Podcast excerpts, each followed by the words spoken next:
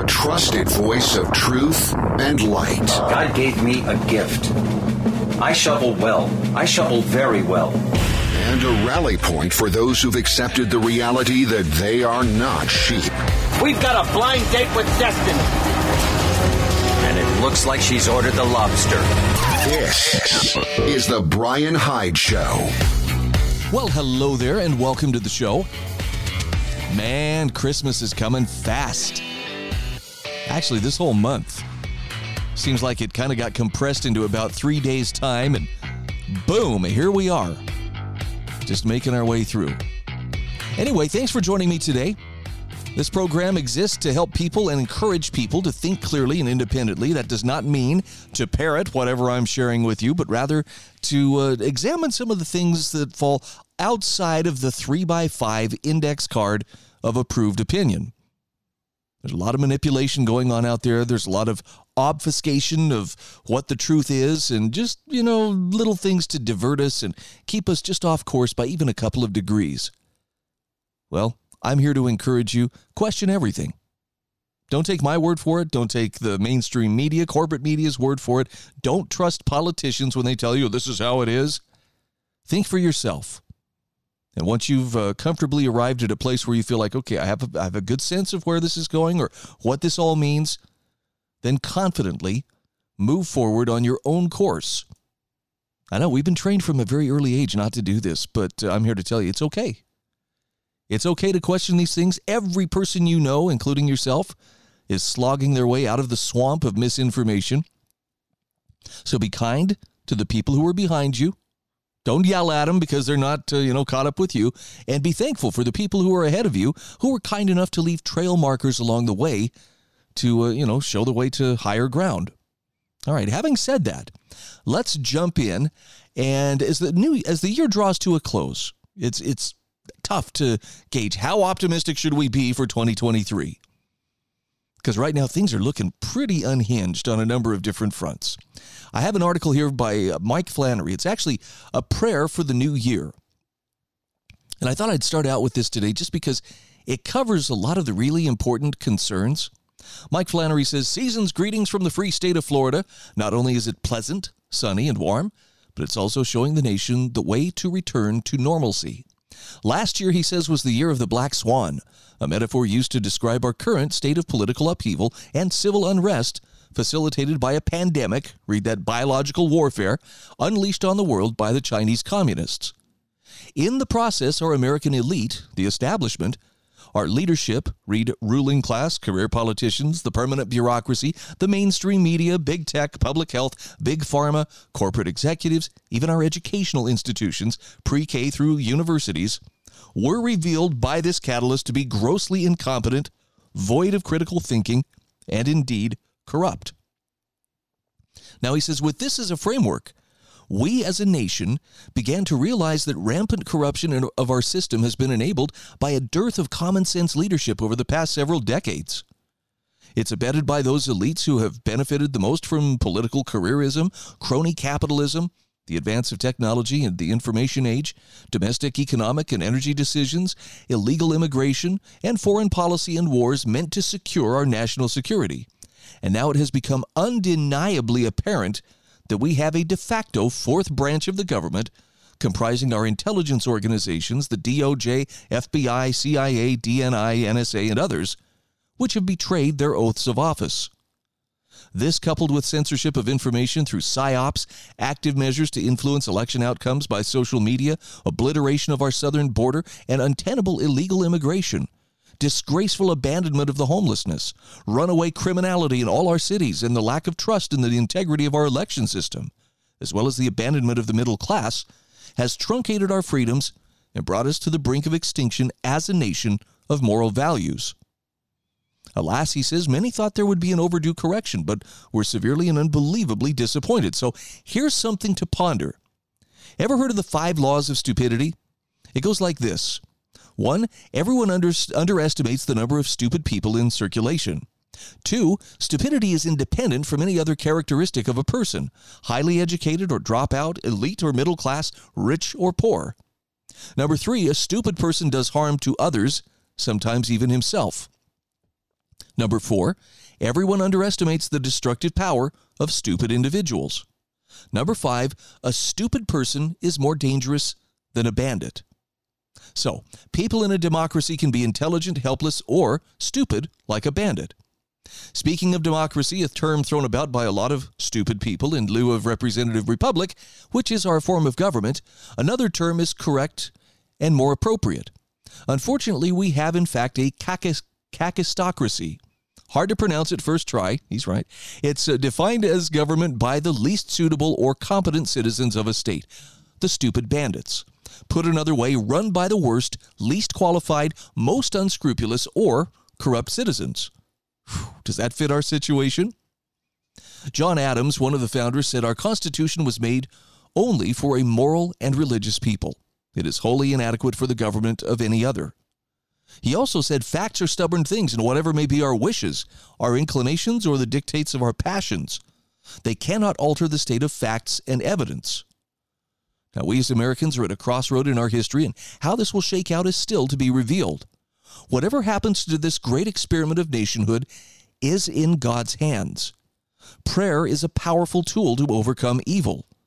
Let us pray that God indeed will bless America with the will to resist the forces of evil that confront us and restore respect for life and religion in our culture. Our founders were indeed prescient in their establishment of a democratic representative republic.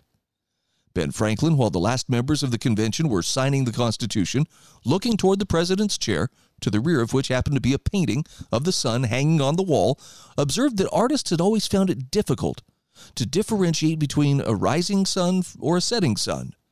He said to those around them, around him rather, during our long deliberations, I often looked at the picture behind the president's chair without being able to tell if it was a rising or setting sun.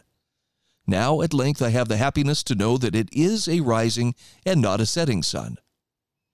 Despite these unprecedented times and circumstances, we hope you and your family are personally well and have a Merry Christmas. We pray this coming year will be a healing one for America, for America rather, and that patriotism and good fortune will prevail. Again, this is from Mike Flannery.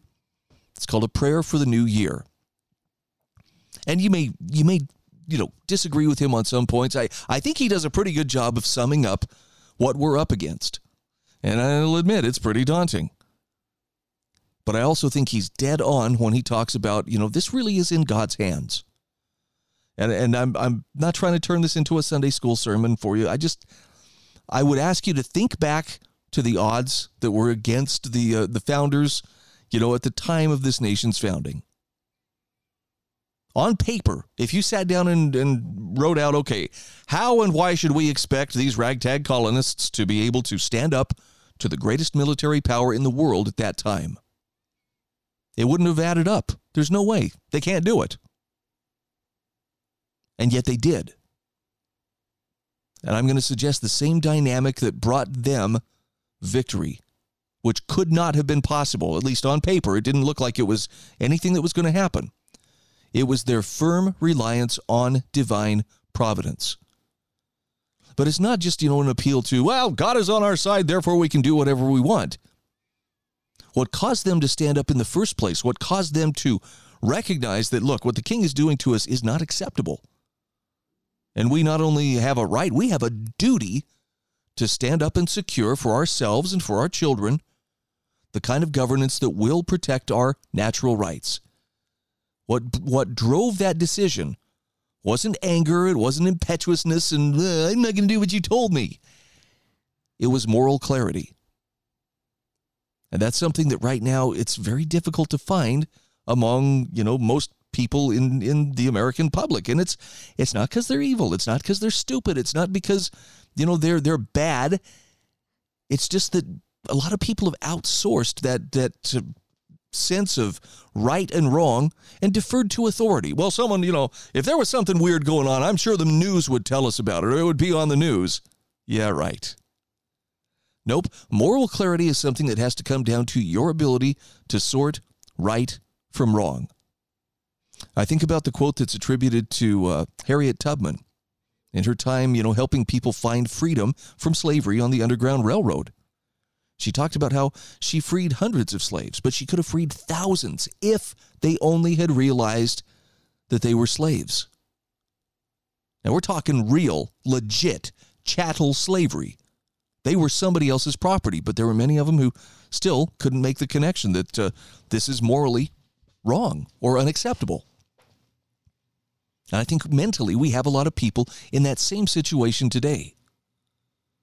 Yeah, well, things are a little bit tough, but you know, that's the way it is. And besides, it's just easier to let somebody else assume the responsibility and make the decisions. And, you know, as long as I'm getting a steady paycheck and there's food in the fridge and something to watch on TV, ah, you know, life isn't that bad. On the other hand, those of us who've had a taste of freedom and who have the moral clarity to understand what the proper role of government is and what it isn't, we've got some work ahead of us. All I'm suggesting is, with that reliance on divine providence, I think we can get it done. This is The Brian Hyde Show.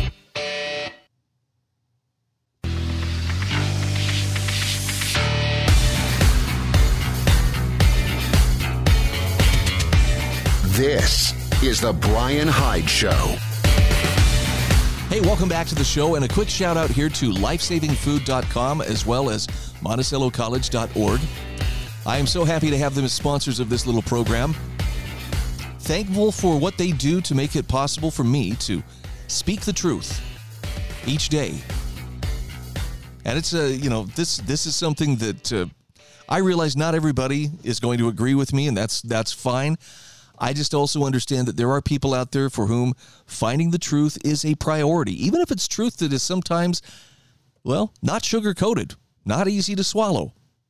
It, it, may even be like, oh, this is a hard truth. I don't want. I don't want to face it. But we're better off when we do, and it gives us options, and above all, it, it hopefully gives us courage to do the right thing, even when everything seems to be, you know, arrayed against us. So if you have the chance to do business with my sponsors, I hope you'll do that. Let's jump into another story here. You know, you get you can get a very good sense of how self-sufficient you are simply by taking the time to sit down and think about what do I take for granted. Most of us don't do this until we don't have whatever it is that we're taking for granted. Uh, case in point, uh, you know, if you've ever had the power go off for an extended period of time, how normal is it that when you walk into the room and it's like, oh, it's dark in here, and you reach over and you automatically flip the light switch, knowing full well the power is out and it's been out, but you reflexively do it.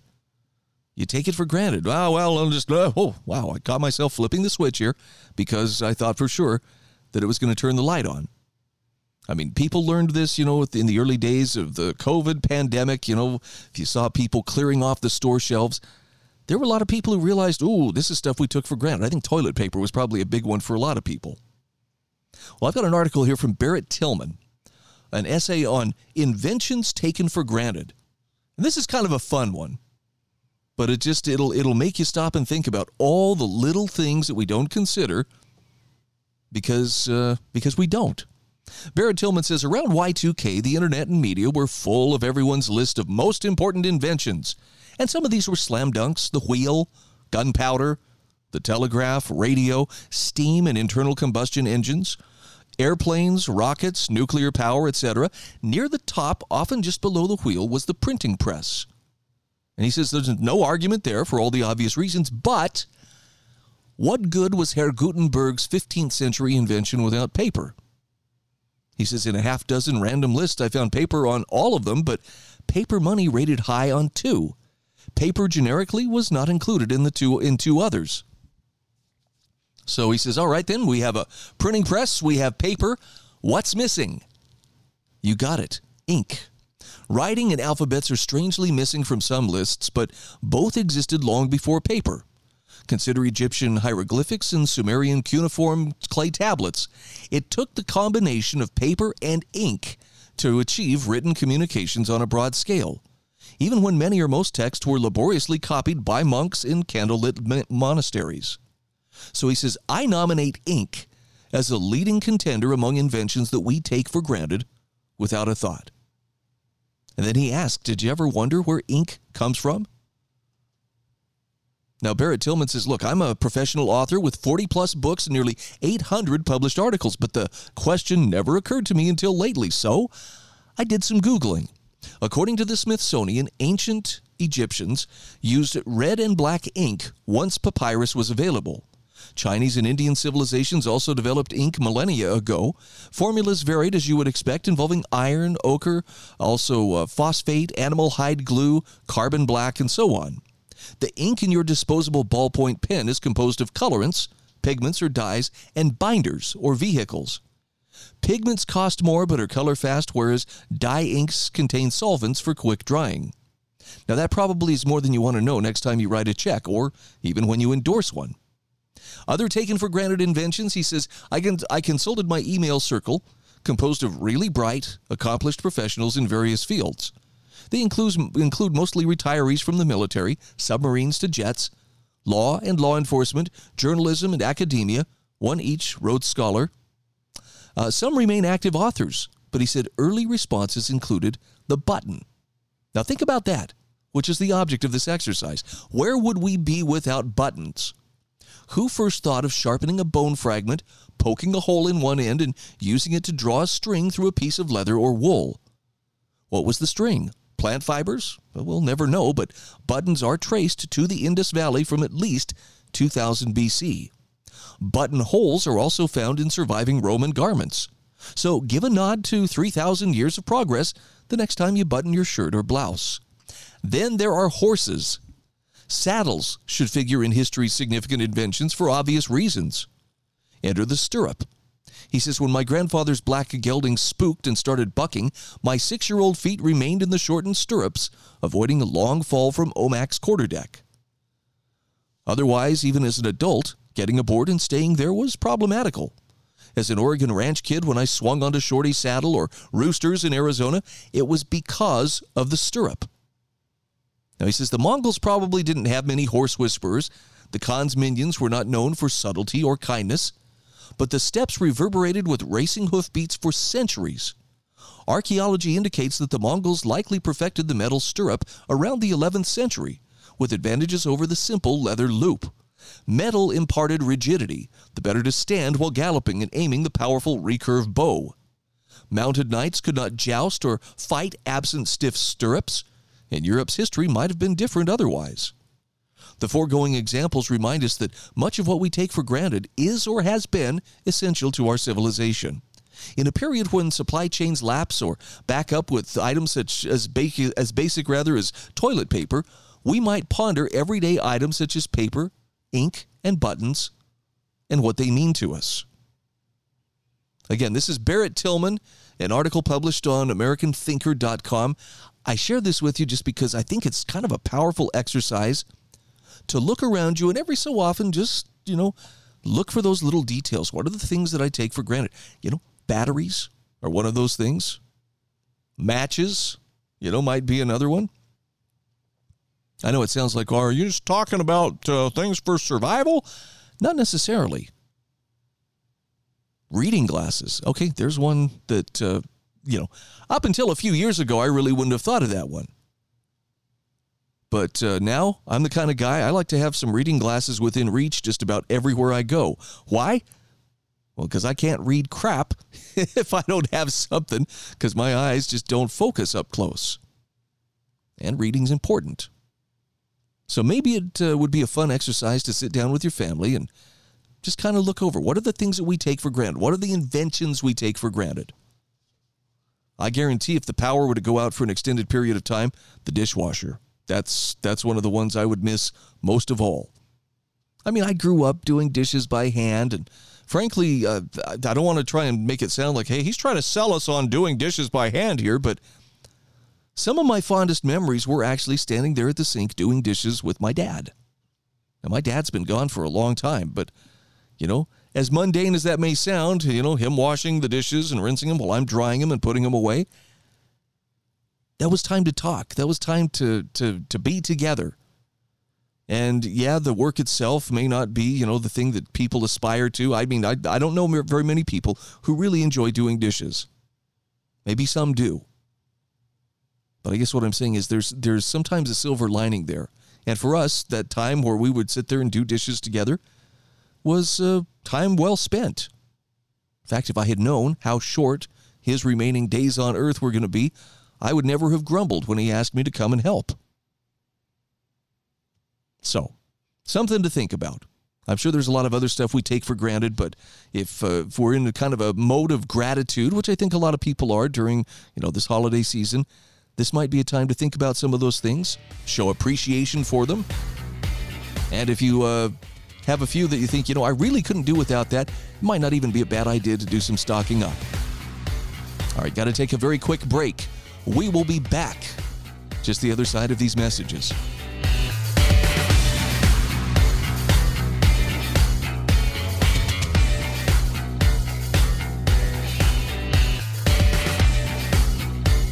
This is The Brian Hyde Show.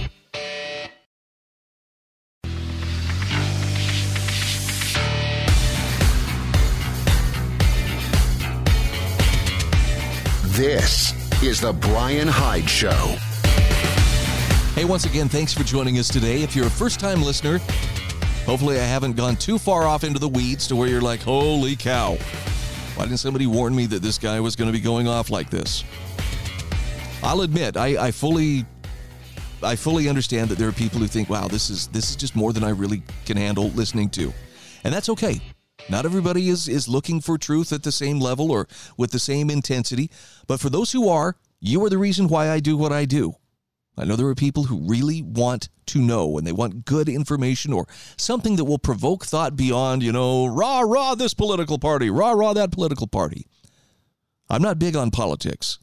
I spend a little time talking about it, but try to keep it as minimal as possible because I'm convinced the solutions that we are looking for for most of the problems that we face are solutions that are going to fall much closer to home and much closer to us as individuals than not. Besides, I kind of have this little secret hope that uh, enough people will catch on to that reality at some point to where we just pretty much make politicians obsolete. Thank you for what you're offering, but we don't need it. Go peddle that somewhere else. Wouldn't that feel good to tell him that? By the way, it's good to feel some uh, vindication for those of us who opposed all the various power grabs described as, or uh, uh, disguised rather, as pandemic responses. Got a great article here from Richard Kelly. This is from the Brownstone Institute. It was always about control. Richard Kelly says early on in March of 2020, I was leery of the hysteria surrounding COVID and decided my course of action was to wait and see. Now, he says, at the time, I was under the impression that I was a freeborn citizen with a number of unalienable rights, including sovereignty over my bodily choices. So, when the talk started about new vaccines being imminent, I again decided I would wait and see whether the vaccines were all they were cracked up to be. This was then, and is now, an entirely reasonable position to take. Screeching from media and Twitter hounds notwithstanding, I didn't expect it would turn out to be more like wait and see how totally out of hand this will get. In other words, wait and see how the governments will forcibly close businesses. Wait and see how treatments will be suppressed. Wait and see how hysteria captured the media. Wait and see how healthy populations will be subject to house arrest. Wait and see how police will shoot protesters. Wait and see how a pregnant mother will be arrested for a Facebook post. Wait and see how medical services across state borders will be denied. Wait and see how wait and seers will be demonized. Wait and see how family and friends will betray their loved ones. Richard Kelly says, I've waited long enough and I've seen more than enough. Thankfully, the worst, the most violent excesses have abated for now, if you exclude the ongoing carnage of short and long term vaccine injury. But there are lingering abominations from the blitzkrieg of lockdowns and vaccine mandates. But generally, there's a sense that an uneasy peace or maybe a phony war has descended on us. Of course, there's still a serious amount of COVID pantomime going on. Exhibit A a TV news report recently showed a road accident victim doing rehab with a mask on and then happily chatting without a mask to the reporter, also without a mask. In other words, if, if he was worried about COVID, he'd leave it on for the interview. Or if he wasn't worried, he wouldn't wear it while doing rehab. Seems you can have it both ways these days, provided you don't think about it too much. Exhibit B. Last year, cricket teams in the BBL were decimated if one of the players had a positive test and others were close contacts. Umpires refused to hold a bowler's cap or sunglasses for fear of the spicy cough. Last night, two players on one team played despite not only testing positive, but also feeling unwell. If there's no practical change when a player has COVID, why do we need to know about it? It's a good point. Answer We don't. But it's become normalized to disclose players' private health statuses, just as it's normalized now to ask anyone any kind of detailed personal health question that satiates the questioner's ghoulish fetishes. So while player fitness has always been a matter of interest to sports fans, especially those who like a bet, illness used to be dealt with in a formulaic way, such as player X is not playing tonight due to illness. There's no need to know any further details. Exhibit C, the memorial concert for Aboriginal singer Archie Roach, included a pre concert smoking ceremony, in which footage aired for a news report that showed a woman dancing through the ceremonial smoke while wearing a mask. Now, this example is probably less deliberate pantomime and more genuine irrationality. Anyone donning a mask and expecting to keep a virus out but let smoke in has taken leave of their rationality. Ironically, in this case, the mask may actually do some good in preventing larger smoke particles from entering the lungs, what firefighters call smoke inhalation. Now, Richard Kelly says it's counterproductive to scoff at these insanities.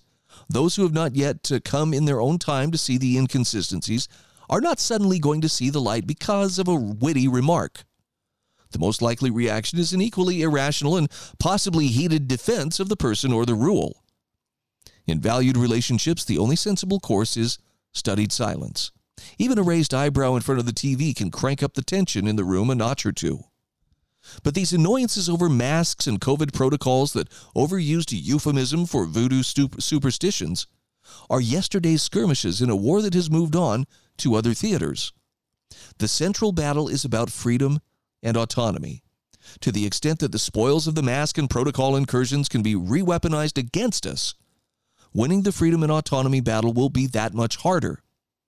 So he asks, how can we resist curbs on movement, having once complied with QR scanning for going to shops?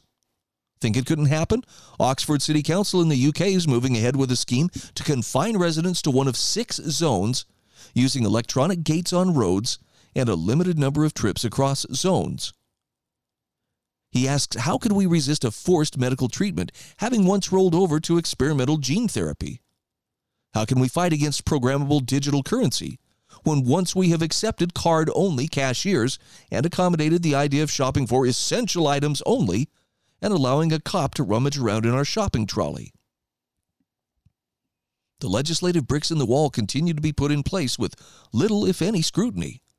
Doctors are now unable to give opinions that depart from government health advice without risking deregistration. Pandemic laws born as bastard sons of parliament suspended under state of emergency powers are now legitimized as permanent statutes, requiring only a declaration to bring them all into force once again. Digital IDs are now compulsory for all company directors, including mums and dads who happen to be directors of their own superannuation funds. Ordinary citizens are surely next. So, how is it that our lawmakers feel it appropriate to make these kinds of changes? No one asked for them. How is it they can ignore letters and petitions? Why do they partner with unelected globalists and make treaties we won't be allowed to vote on?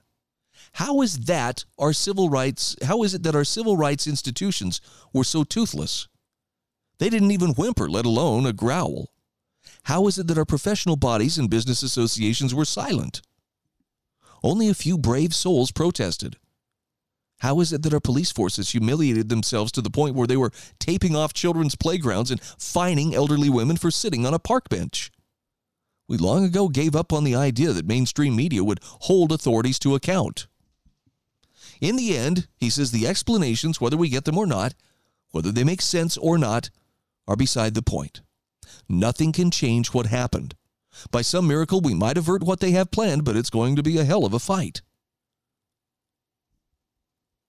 Richard Kelly says, Once upon a time, we sweated on daily case numbers when the new cases per day were less than 10. Now we barely think of them, and they're in the thousands, if not tens of thousands. There's only one conclusion to be drawn it was never about public health, and it still isn't. It was always about control. Now, this is Richard Kelly, as you may have picked up. He is uh, from Melbourne, Australia. Boy, they saw some of the worst of the lockdown policies and his concerns, I think, are well founded because the, those policies can be re implemented and likely will be re implemented as soon as there's sufficient emergency, you know, to justify leveraging the people back into them. I think it's safe to say here in the States, we probably have, you know, similar policies just waiting to come back, you know, into play. Which leaves you and me with a little bit of a decision to make here. Actually, I made the decision a long time ago. And I'm not saying you have to decide the same way that I did, but I was skeptical from the beginning as well. And it wasn't because, you know, I'm just that smart and I could see it all coming. You know what got me crosswise, especially with the masking? It was my conscience. Something in my conscience said, this is not about protecting people's health. This is about testing to see who will comply and who will not. And it's not a matter of you know somebody's uh, somebody's got to be out there you know making radical statements or otherwise you know behaving as the radical by defying whatever the official policy is. I think my, what my conscience was telling me was someone has to be willing to say no when we are being told or asked to do irrational things. Now, if you were in that same position, you understand very well. That's not the easier path. The easier path is to shut up and go along and do it, and uh, it's not that big of a deal. Justify it however you have to. But I mean, people keeping you out of stores, people suspicious. I mean, going to church was dramatic simply because of masks. But I don't think my conscience was wrong. This is The Bryan Hyde Show.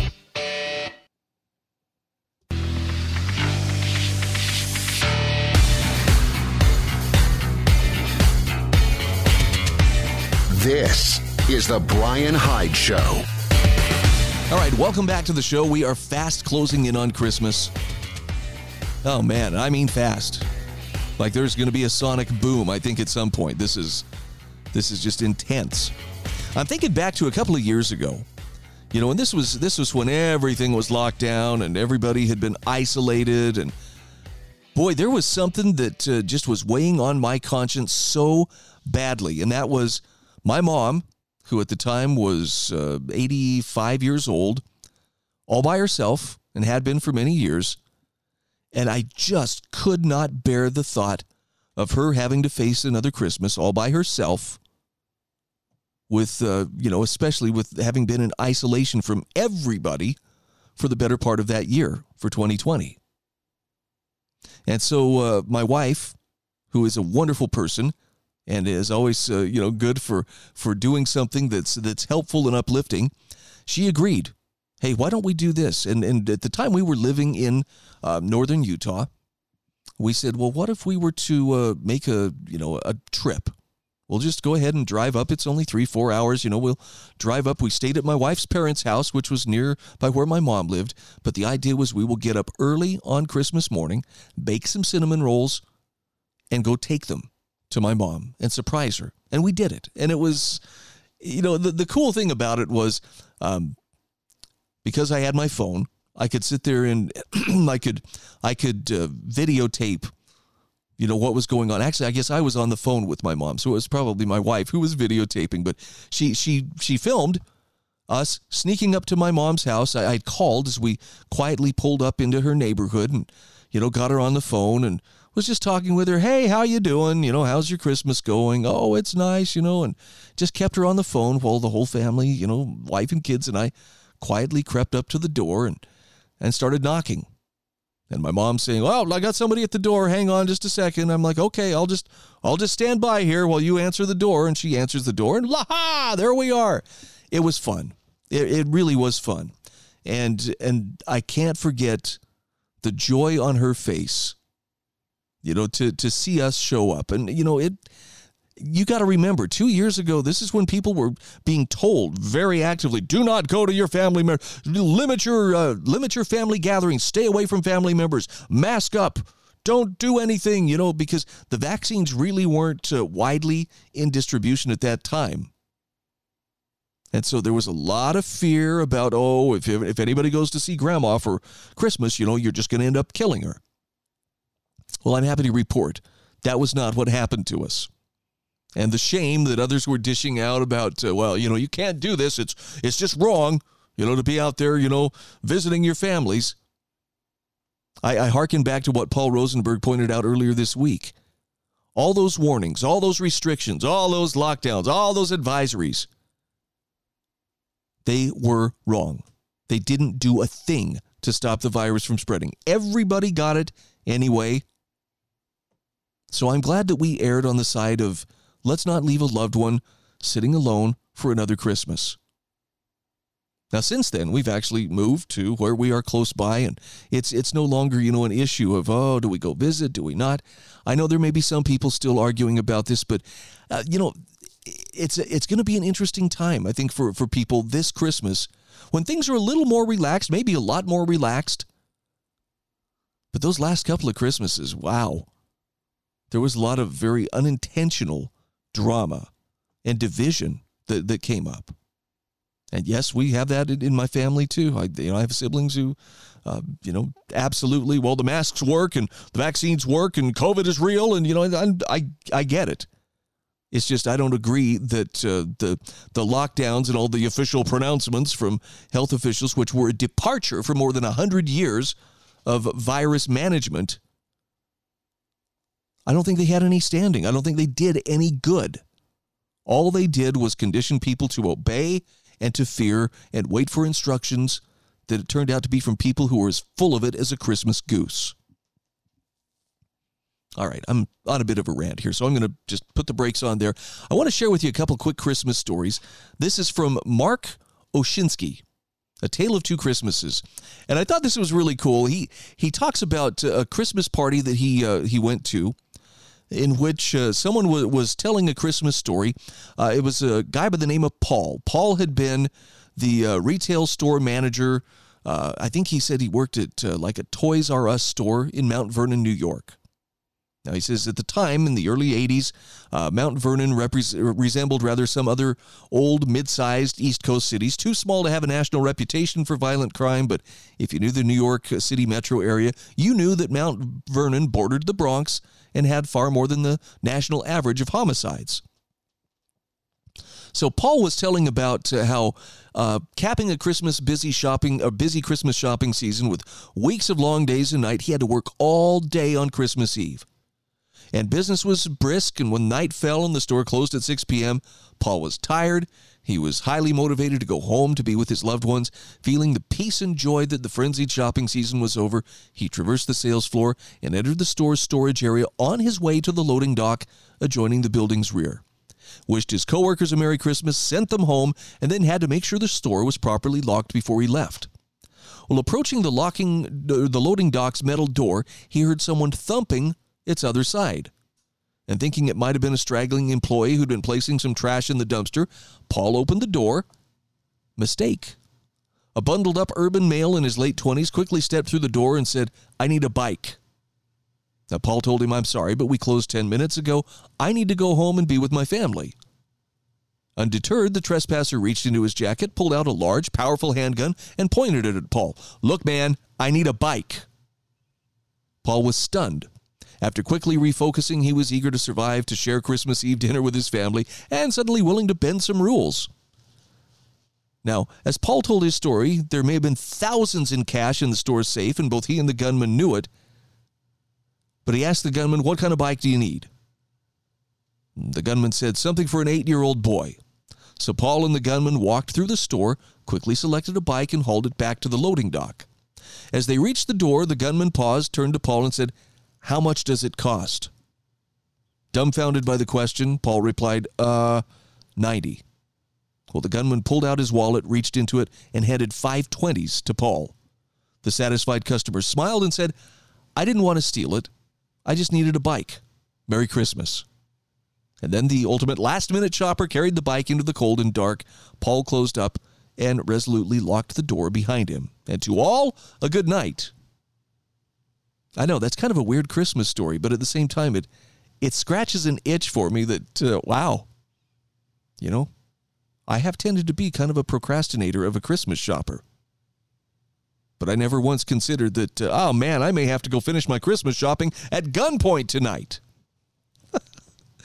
so the point here that uh, Mark Oshinskie is, is trying to make is look, uh, A lot has changed over the last 33 months, same as the two Christmases before, but worsened by worrying, cumulative corona mania.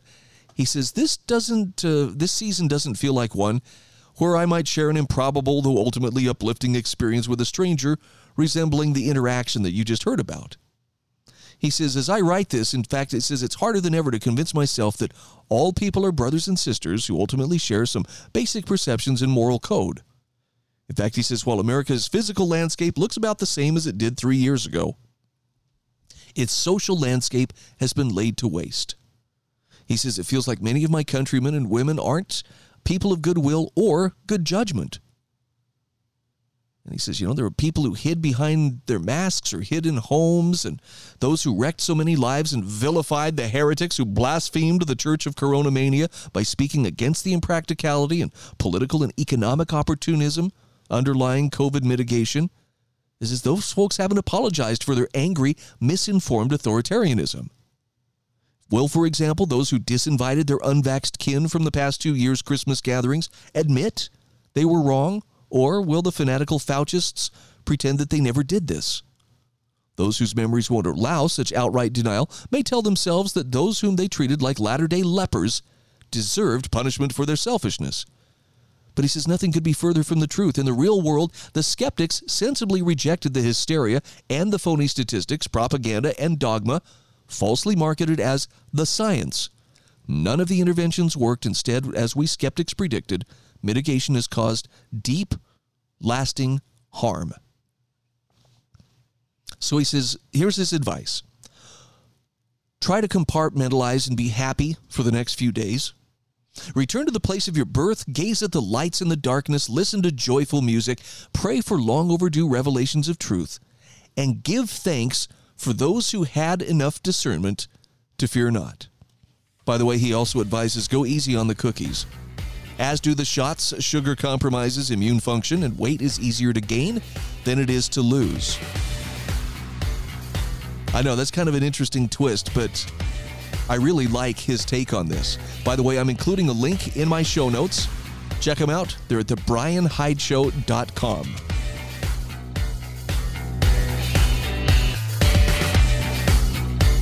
This is The Bryan Hyde Show.